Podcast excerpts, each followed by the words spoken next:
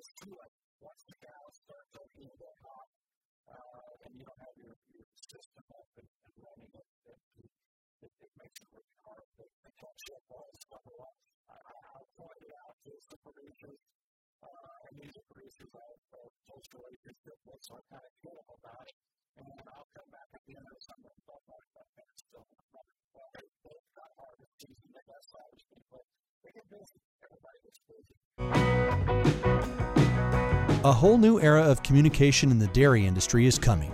Now you have the brightest minds of the global dairy industry right in your pocket. And what's best? You can listen to all of them while driving to a farm, traveling, or running errands. It's never been this good, and it's never been this simple. The Dairy Podcast Show is only possible with the support and trust of innovative companies like Diamond V, because animal health deserves a healthier approach. AB Vista, feed intelligence and targeted ingredients to optimize rumen function. With early detection in health, reproduction, and feeding, smaXtec future proofs your dairy operation. Your partner for improving animal performance, Berg and Schmidt. Welcome to the Dairy Podcast Show, a weekly podcast where you'll find cutting edge insights and everything that's working in the global dairy industry. Our Yeast 40 is a natural biotechnology from ICC designed to boost the health and productivity of animals under challenging production systems. Our Yeast 40 performance is supported by an unique processing technology that results in a pure product containing high levels of beta glucans, MOS, and yeast metabolites. These factors, combined, promote the ruminal and intestinal modulation, helping the animals to reach their full potential. Welcome back to the Dairy Podcast Show. Uh, I'm Barry Bradford from Michigan State University, and today I'm pleased uh, to welcome uh, someone I've known for quite a while, Dr. Glenn Holub. Dr. Holub is an executive dairy technology manager with Phibro Animal Health. Glenn was raised on a small dairy farm on the Texas Gulf Coast. He received his BS, his Master's of Agriculture, and his doctoral degrees from Texas A&M University in Animal and Dairy Science and he then served as a county extension agent for 12 years. Uh, before he moved on to become a lecturer and faculty manager of the Texas A&M Dairy Cattle Center for five years, then as a feed company nutritionist and quality control specialist with Land O'Lakes Purina and Gores Incorporated for five years, and then as a professor of animal science at Texas A&M for eight years, until nine years ago he joined Phibro Animal Health in his current role. And Glenn noted that each and every one of these positions over 39 years of his career has developed his thought process and his ideals for the dairy industry from various points of view. Glenn, thanks for joining us on the show today.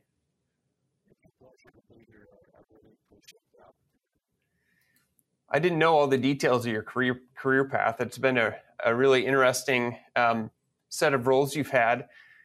I'm curious if if you can reflect on what what's the most difficult job you've ever had out of that list, or maybe it's off the list. Maybe it was when you were eight years old milking cows at home. I don't know.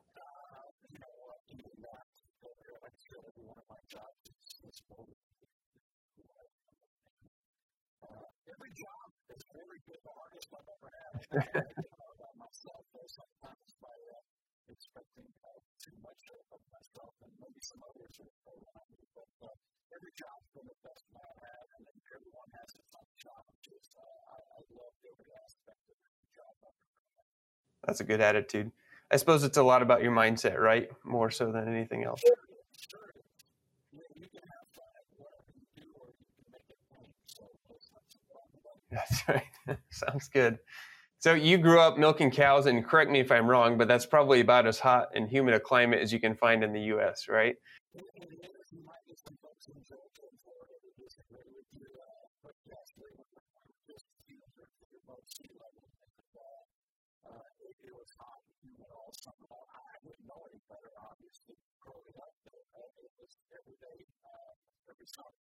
Uh, and uh, I, to say the least, I know what hot cows look like, and I certainly know what the size of hot cows look like.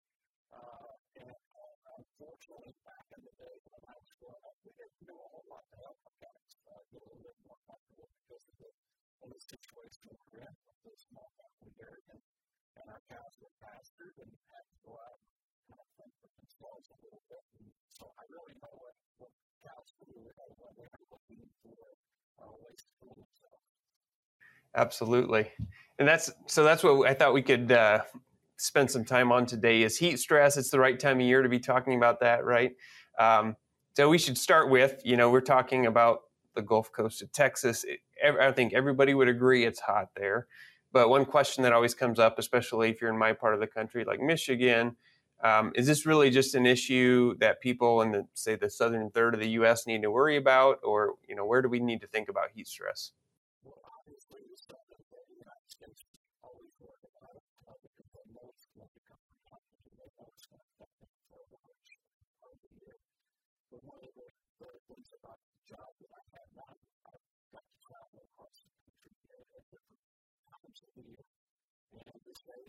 it feels no less hot in some of the northern states. If you, you happen to hit the wrong couple of weeks that you're there visiting or working, uh, certainly those cows don't know that they're not in the southern uh, third of the United States on, on those weeks when it's hot it gets really, really humid. So, yes, all, uh, all states in, in the United States, uh, continental United States, so, okay, are going to experience uh, uh, for dairy cattle. And one of the reasons why they're going to have heat stress on their cattle is because they are such a huge metabolic machine. Uh, the physiology is such that uh, uh, they, they put out, I think, 19 or 20 times what person would, would put out. So they, they've got a lot going on metabolically. And so they experience stress a lot more quickly than we are able to. So when you and I feel hot, Is there a way to quantify that? So like, let's say, for example, every everybody's a little different, right? Like to me, a perfect temperature is maybe 76 degrees, you know, modest humidity. Um, you know, what's a kind of range? I know humidity plays in, so it becomes a little more difficult. But what's what's kind of a number um, where we need to start thinking about cows having heat stress?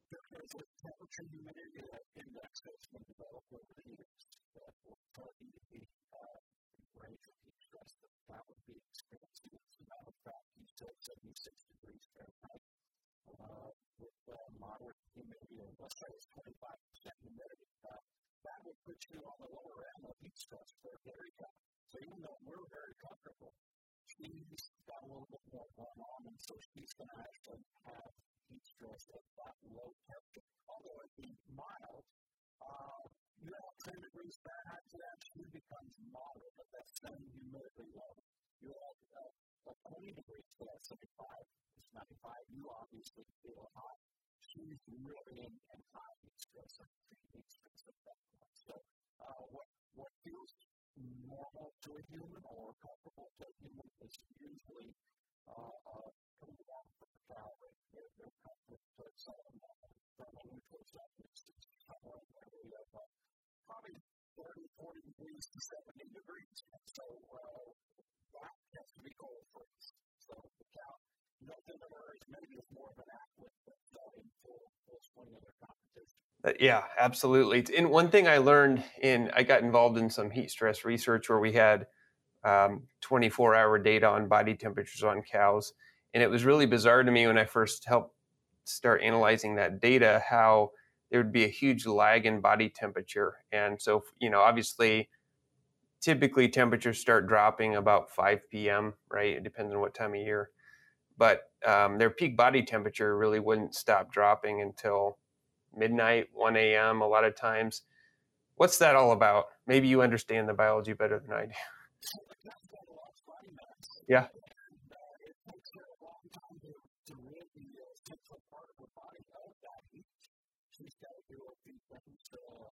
Physiologically to, to help move that away. And like you, uh, and, and this is a long time ago, but I worked with Carl Coppock. He was my uh, undergraduate advisor and teacher of Adobe Science. And I was helping him as an undergraduate with some research. My first I actually opportunity to work on research. And we were actually taking temperatures of cows. And, uh, I was surprised, just like you were, at midnight to find out that that cow still had a temperature that was elevated well over 101.5 degrees, which you might consider normal in summertime. the sky was still near 104 degrees. Our many cows were still near 104 degrees. And then it was amazing to me also that when the day started to heat up, uh, we were at high noon at lunchtime, and now the cows kind of the nadir of her body uh, temperature, but then reverses and starts going the other way. So there is a lag because it takes them a while to heat up, and it takes them a while to cool off, cool off because they've got such a mass of body weight. Yep, uh, we should maybe circle back to that in a minute. But I, um, let me step back to the regions again. I kind of blitzed past that. Um, you know, in my experience in the northern part of the U.S., that many people are now convinced that investing in cooling uh, equipment is a good ROI, but not everybody is. So if you get challenged on that from somebody in the northern third of the U.S., that you know, what's the evidence that cows in my region are actually affected by heat stress? What's the what's your go-to answer there?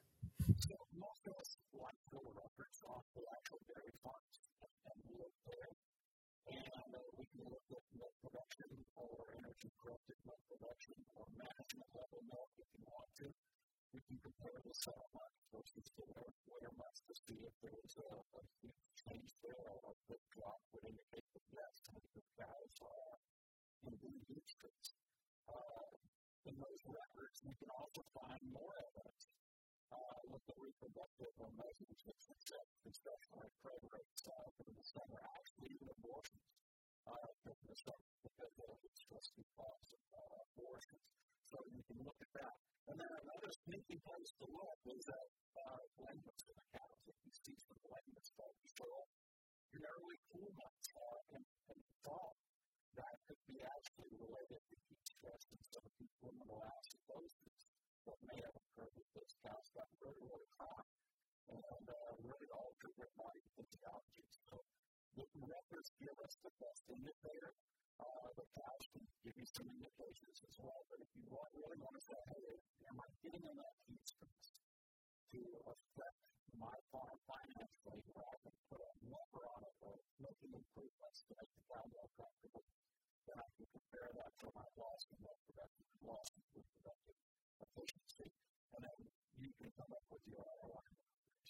Yep, good answer. And then, um, this is an interesting question. Of course, it's going to vary massively by region, but how do we assess within a given context what times of the year are are the times that cows are actually experiencing heat stress?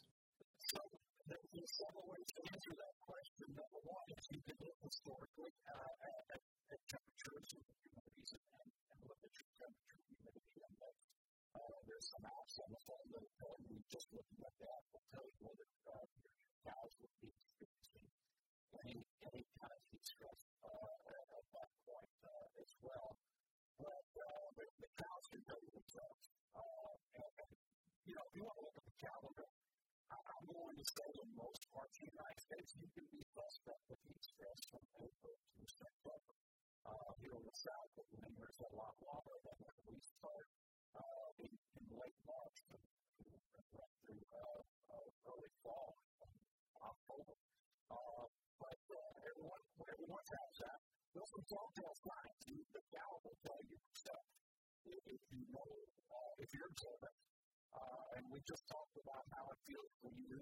And so if you're having a great day and, and so this is really nice weather, might look over to the pen and see what kind of weather they're having in, in the pen because they're, they're a little bit different. So some things to look for answer uh, would be uh, the, the activity of the cows, especially if you've got kind of activity monitors. Those are going to decrease the, the, the number of steps that a cow takes a day and put that across the of their health. It just physiologically reduce uh, activity. Uh, their respiration rate should go That's probably the easiest way to measure if you have any heat stress.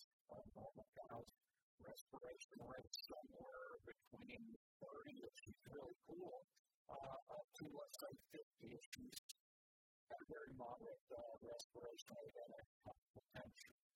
Anytime we start getting respiration rates over 60 or one breath per second, then we've got these stress that's occurring in the cow. What she's doing is trying trying to expel hot air from inside the body uh, so that she can get herself of that. And so it's just a physiological response. It's not the fact that she needs more air, but she takes the cool air in and she's trying to cool herself. Uh, other things you might notice are that uh, cows stand longer. And uh, the reason they stand longer is they spend more blood. Uh, they're not thinking about it, obviously. But uh, they're, they're standing so that their legs and extremities of their body can exchange heat with the air, cool air around them. Uh, as lying down. Standing up, then she'll gain about Fahrenheit in an hour she's lying down, uh, per hour. So it's double when she's down. So although we want to lying down, she's physically just that. She too much heat uh, by, by doing that. So uh, that's certainly some things that, that you can look at, whether you're observing visually or you actually have some activity minders uh, to do that. And then obviously, uh, some things will happen that you're not going to include. If you, the thousand body temperature goes up, you and I know that because we were on research trials. Uh, the, the dairy producers probably not going to notice that. The other thing they're probably not going to notice is uh, drinking water intake goes up. Uh, they drink a lot more water when it's hot because they're losing a lot more water through respiration and it will help cool them. So it's really something. But the cow types can't, know, we've all seen those cows uh, where they're breathing the mouth open, uh, just cooling out of the mouth. Those cows are extremely dangerous. Those cows are extreme heat stress. Uh,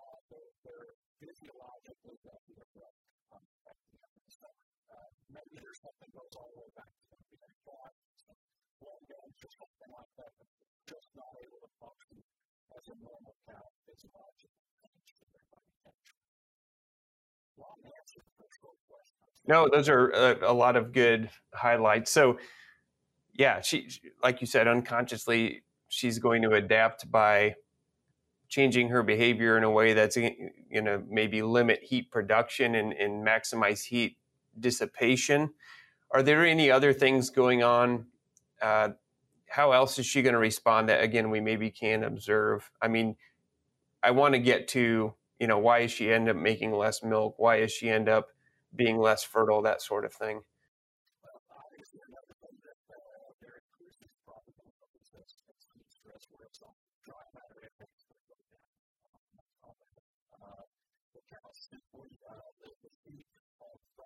In the room is a, is a large playground for the cow, and she's subconsciously raised more.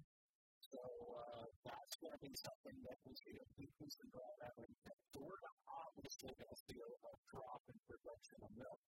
Uh, and uh, that, that drop in milk production depends a whole lot uh, on the degree of heat stress that the cow is, is suffering and the duration of that stress. The longer it wears on, the more that cloud's going to uh, more production. Physically, she's using a lot of energy uh, for the things that she has to do to change her, uh, her physiology or what she's doing to keep to cool her body. That energy is lost in milk production. In other words, her milk cost goes way up, and then would be a outlet for production if it goes way down. And actually, some research that was done shows that if we pair cows and heat stress them and measure what they, they eat and dry matter intake, and then feed a thermal neutral cow that same amount of heat, the cow in her heat stress actually loses way more production than the dry matter intake uh, that causes to occur. So it's a double-edged sword on both sides of the story. Uh, and, and the more that we can do uh, to make our cows more comfortable and avoid that drop. Naturally, cows in early lactation, we drop that peak uh, of milk by several pounds. We're going to suffer and with that through the remainder uh, of the lactation. So uh, we really, really need to focus on keeping especially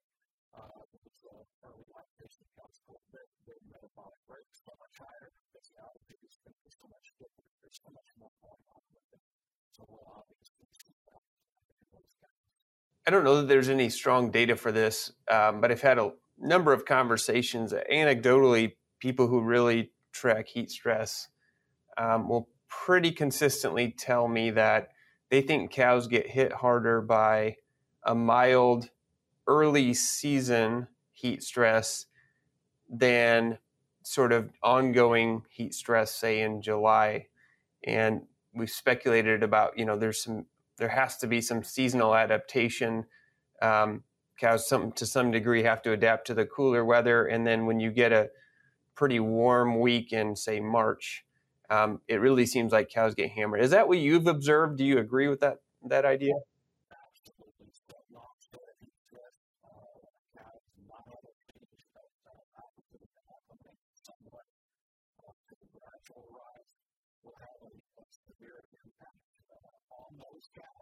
And some research studies where we put cows in heat chambers and, and, and immediately go from thermal neutral to heat stress.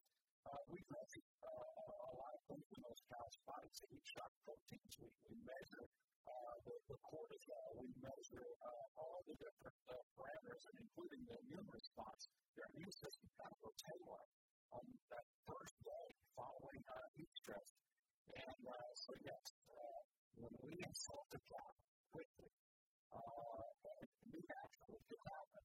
Uh, it's quickly has a, a huge impact on the gut. I, I'd say less severe is that uh, uh, first cold shot that maybe gets in uh, a little more aggressively than, than we think it should. Uh, seems like the cows can handle that because they're going to cool water to make them hot water. Uh, but nonetheless, uh, both of those are, are, are shocks to the system and she's going to have to make changes within her body. And uh, no doubt you deserve well.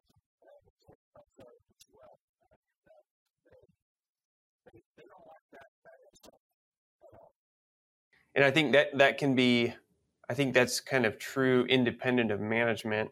But I think what can make that even worse is, particularly if you have to do a lot of work to sort of get ready for summer and you know, a warm stretch hits and, and then you're starting to think about field work and all of a sudden it's like, oh, you know, we don't really have our fans or sprinklers set up. And uh, anyway, that's a good lead in to, um, we're talking about all these sort of dire situations. Let's think about how we can help, right? So, so compared to when you were a kid, I think the, um, the world of engineering has that kind of helped us with a lot of tools and um, certainly a lot of people have done some good work on how do we make the cow's heat dissipation mechanisms work as well as possible? What can we do externally? So, talk me through that if you would. Like, what are the top five tools or strategies that we should be using?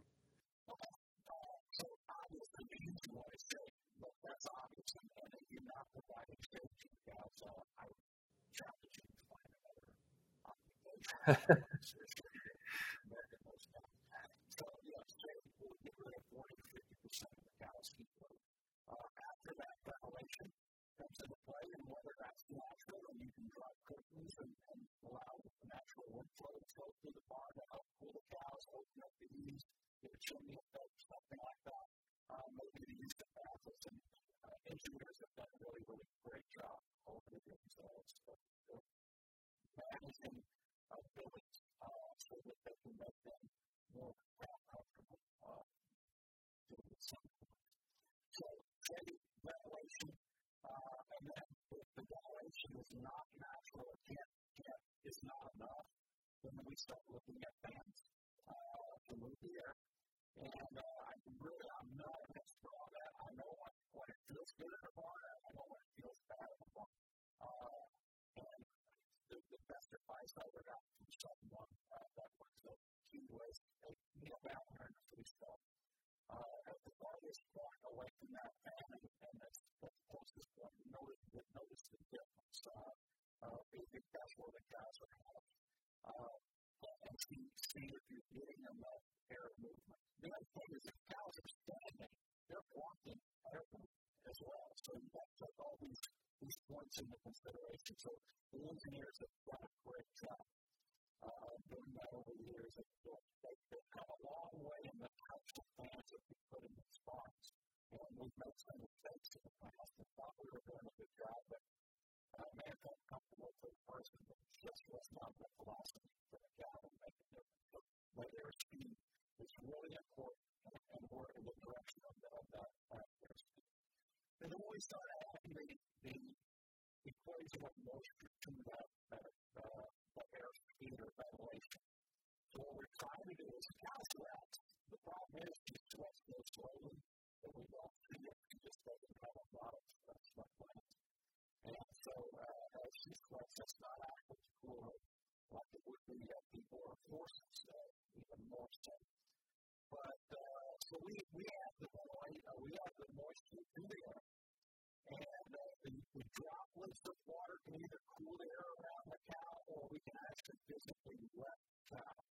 Uh, and depending on what system we have, if we wet the cow, but don't continue to wet her, uh, just wet and then blow air across her and her uh, body evaporate that, that moisture off of her. The evaporation of that moisture from her body pulls the heat off of her and it's lost. So that's what actually helps cool her.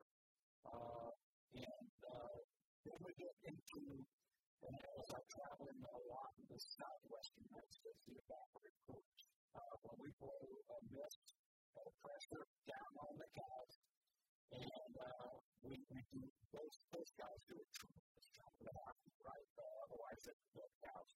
Uh, but, but they do a tremendous amount of, of uh, work to make sure their cows are cool. Uh, they get a little bit of help the nighttime temperatures as compared to some areas of the country where it might cool the cows down a little. And, uh, off to those guys. You can show up there at 5 o'clock in the morning, their, their evaporative coolers are on and working. Uh, those cows are going a little core body temperature than those cows that are, that going to have to sleep out there on the place to cool themselves. So, uh, basically, showing ventilation, whether it's natural provided, and then uh, adding water, uh, mixtures or soakers, uh, and then evaporative coolers uh, are, are kind of the, the go-tos for effectively cooling cows. Now, there are some ways to mess that up. Uh, and it depends on, on your climate. Uh, but the, uh, number one, I, I learned the hard way. I remember Dr. Coppock saying this stuff because uh, you undergraduate feels like when, when the air is hotter than the cow's body temperature, it doesn't do any good blow it.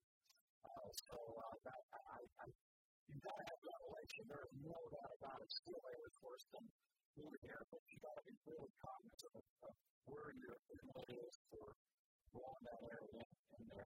And then obviously, I will go back a little bit, the, the new design of bombs, the cross ventilator, tunnel ventilator, barns cross ventilator, really, really popular now. Those have come a long way in their design, in their comfort, in the baffle systems that they've got. Uh, I, you know, we, we, we've done a really good job. Uh, you can actually feel the chill uh, walking from the outside to the inside of one of those in the summer. It, it was on really, really well. So we, we've done a good job. Uh, all these money, there's no doubt about that, but uh, sometimes you got to pay it forward to get it back. One um, sort of rule of thumb I was going to ask you about, you mentioned that um, sort of we've learned over the years that it takes actually a lot of airflow, a lot of velocity to have much of an impact. Um, is there a, is there a number that you keep in your back pocket? Of course, it always depends, right? But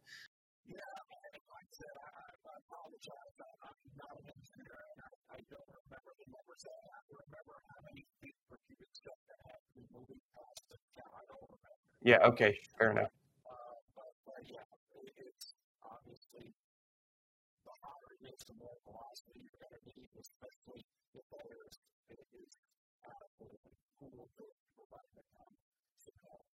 And I don't know, you know, engineers might cringe, but um, from the really good tunnel and cross vent barns I've been in, when it's real hot out, like often the airspeed is something like eight to ten miles an hour. It's it's not trivial, right? So it takes a lot of fan power um, but it has a big impact on cows.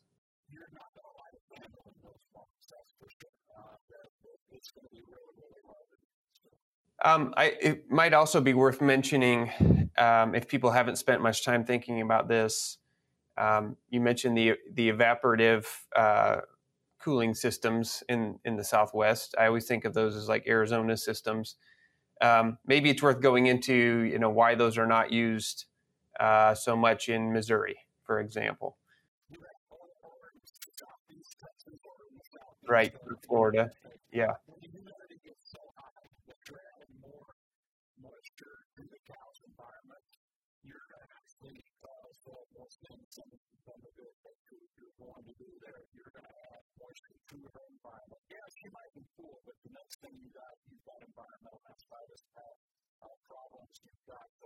Uh, uh, cows that never dry off. Uh, seen visual uh, uh, dermatologists uh, develop on some of these cows that never get a to, to dry off really well. So those are only going to work in the driest of, of climates. Uh, and uh, that's, you know, they sound like a good idea, but when you add moisture on top of moisture, you're going to end up with bedding, you're going to end up with wet uh, alleys, you're going to end up with wet cows, and uh, you actually can pass some of the on, onto the cows uh, by doing that. So, obviously, regionality uh, for the cooling systems that exist. And fortunately, that's why the dairymen in, in the Southwest seem do a really good job. They know what it takes to cool their cows. They get a little bit of help with the dryness of the air at night. Uh, and and there's a reason there's a lot of cows in that part of the United States. Although they a to cool their they're able to. I think um, it's it's been well. I, I, think there's a couple of things that people have been evolving toward. One I want to mention briefly is that idea of that uh, sort of lag phase in in body temperature, and I think the better managers in this space are instead of just having the systems turn off based on the air temperature, you know, they're sort of building in a lag and they'll have cooling systems running in the night, even when the employees that might be out there might be straight up cold, but those cows are still dissipating daytime heat at that point, right? So that's, I think, a big point. Yeah.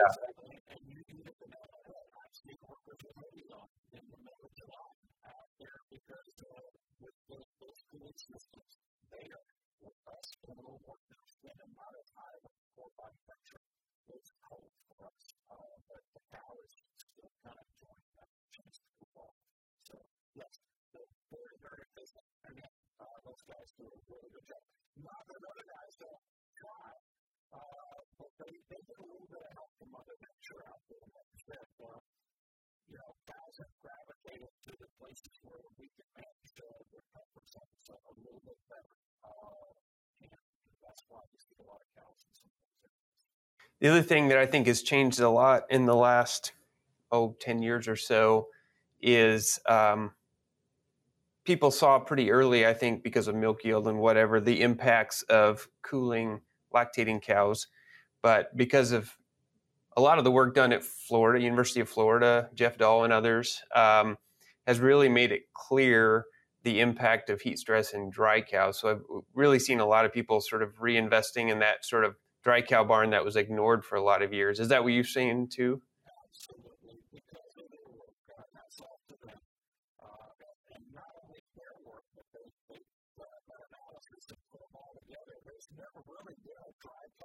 Study that did pay back, uh, that wasn't successful. Uh, and that, but their, work's taking it on uh, and, and really looking at it, and they're looking at the, the difference of, uh, obviously, they, they shade all the cows, but the, the fats of the, the mistress sprinklers uh, that they apply to them to cool those cows. Well, what they're seeing is uh, the rates of the cows are coming up when they cool the dry cows. The gestation length actually goes back more to normal as opposed to, to being shorter. Uh, the startup milk goes way up uh, on those cows.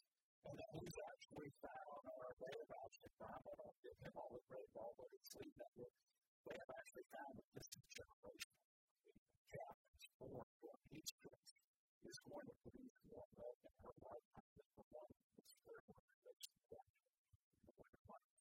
and uh, it's actually not one lactation, but two or three lactations, and uh, it actually follows. She's, she's now genetically programmed uh, somewhat differently, and uh, she's just not capable of producing that. So we're learning so much. Hats off to those guys. All right. Well, is there is there one important impact of heat stress that you think most people overlook or ignore?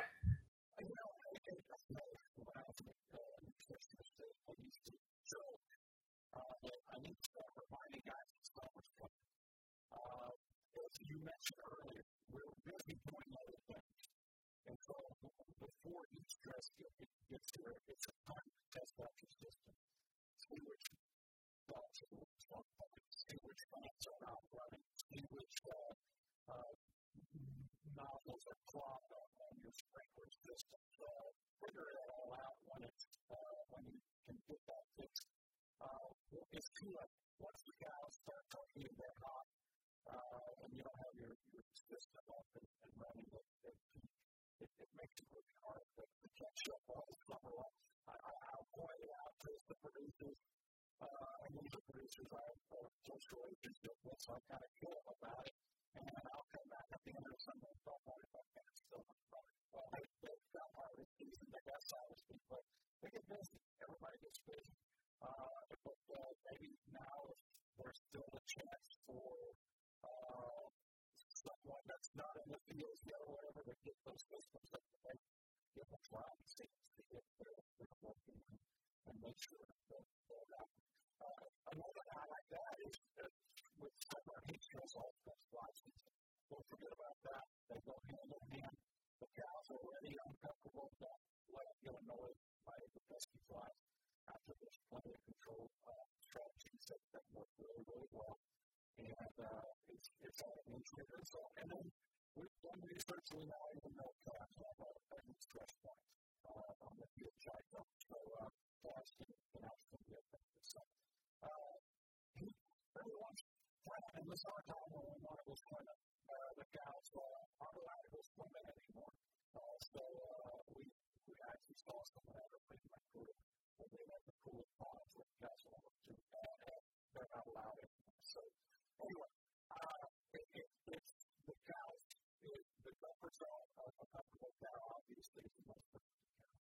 Sort of on the flip side, are there are there strategies you see that people have sort of passed down through the years and keep using that you think are just a waste of time or maybe even counterproductive? I'm just curious.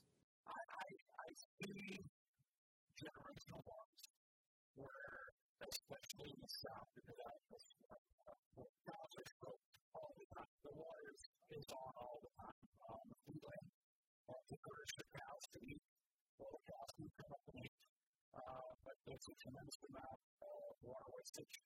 It's a, it actually, like I said, we can trap the cows if we continue to uh, to apply water to their backs, and then we can actually get them involved in some public books and things like that. They're very unnatural. So I be careful about that. And then I'd be really, really looking at ways to not blow hot air on the just because you've got a fan.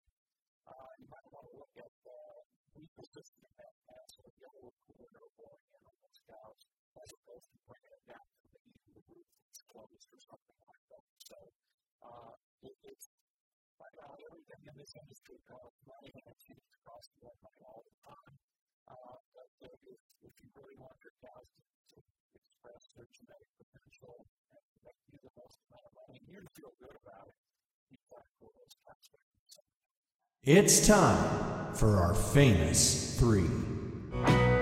The Dairy Podcast Show is only possible with the support and trust of innovative companies like Phibro Animal Health Corporation. Healthy animals, healthy food, healthy world. DSM, providing innovative feed additives that improve the efficiency and profitability of dairy production. R Yeast 40, ruminal and intestinal double modulation by ICC Animal Nutrition. Exelite by Protekta, a novel product for the management of hypocalcemia. It's uncomplicated excellence. Okay, we've come to our famous three questions we ask everybody. Uh, first of all, what's your favorite dairy related book or resource?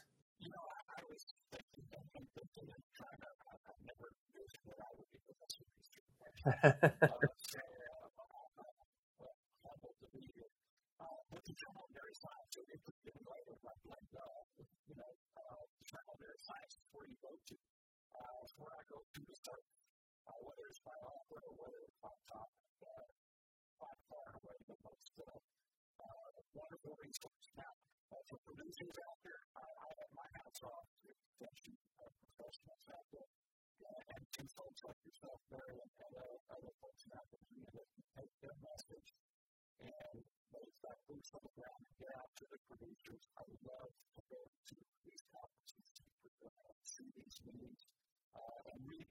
publications that are out there and available on the web. There's no no reason not to want now on the web that is out there. So, uh, uh, but and then uh, folks like yourself are, are great resources. I appreciate that. Great. What about your favorite book or resource outside of agriculture? You know, that was an easy one. I was afraid to, to say it, but I'm not going to be afraid to say it. Survival. Uh, that's my uh, inspiration. Do I read it? No, I should much more often. Uh, I, also like. Uh, I like to see what folks have taken in years of knowledge that stuff. I can read those. But I'm not opposed to uh, reading a, a good. Good for you. All right, last but not least, in your opinion, what sets successful dairy professionals apart from those who are less successful? It's the guys that, like yourself, uh, that Jeff, also, uh, Trevor, I, I'm going to read so many books off, but I'm sorry I even started today. But the folks that have their boots on the ground, that can go talk to producers, and that producers uh, would willingly invite or, or would say, yes, come on out to my place. Three boots on the ground that know what's happening at the production level. They're not sealed off in a company car. Uh, those are the guys that I think are, the most successful. And if you want to look at the producers themselves as uh, professionals, which they are, I mean, nobody in the dairy industry is not professional because it's their profession. Uh, the ones with the open minds that are willing to adapt to situations and changes as they occur and are adapting new technology. It's uh, hard for us to keep up with sometimes.